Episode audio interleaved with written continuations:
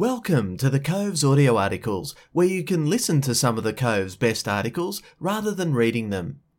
This article was the 2021 Cove competition winning entry and is entitled Do Something by Captain Sean Gwynne. At half time of the 1975 VFL Grand Final, the favoured Hawks trailed North Melbourne by 20 points. The Hawks' acerbic coach, John Kennedy, was furious. As he told Mike Sheehan years later, we had a few academics in the side and they were telling me what we should do, and I think this, and I think that. Kennedy told his team exactly what to do when they entered the change room. Don't think, do something, boomed Kennedy as he implored his side to act rather than hope. Take the risk. If you make the mistake, if you do it and it doesn't come off, do it again. Do it again and keep doing it. Keep doing it.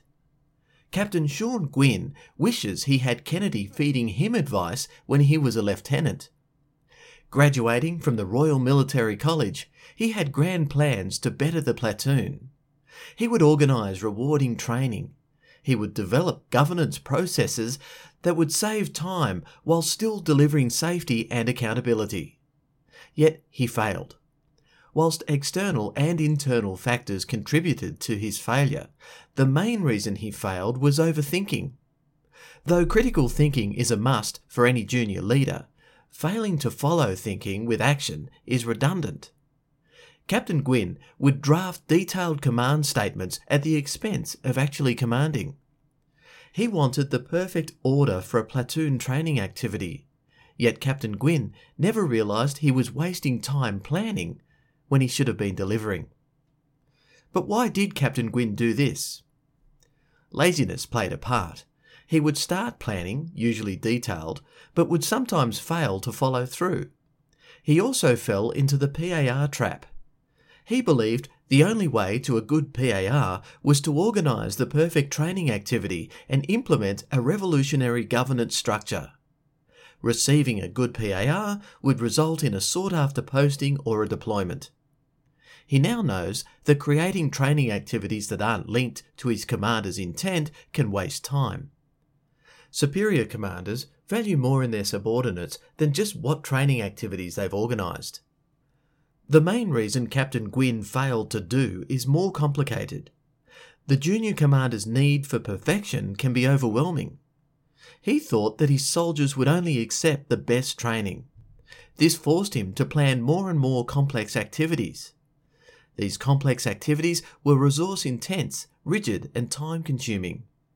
Competing priorities meant that personnel were diverted to other activities. Unforeseen changes meant that the detailed five day exercise was scaled back to a two day exercise.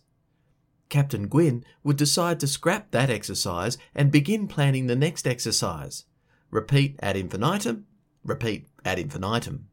In reality, while soldiers want engaging training, they don't expect the world. Don't let perfection be the enemy of good. This simple realization imbues a pragmatic nature in junior commanders. Rather than lamenting what resources you don't have, use what you have. Captain Gwynne was also scared to take risks. He thought that failing to provide the best training opportunities would mean that he was a failure he had to create the grandest training exercise to ensure it wouldn't be deemed a failure and thus making him a failure. But this thought process is incorrect. Taking calculated risks will result in mistakes. Yet junior commanders are expected to make mistakes. Trying and failing is better than not trying at all. So understand your and your commander's risk thresholds and expect to make mistakes. Kennedy's famous creed proves prescient for junior commanders. A bias for action should be at the forefront of any junior commander's leadership values.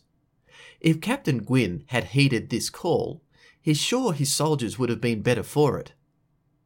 Unfortunately, Kennedy's fiery halftime speech could not inspire Hawthorn. They lost the 1975 VFL Grand Final by 10 goals. But it may have had a lasting effect.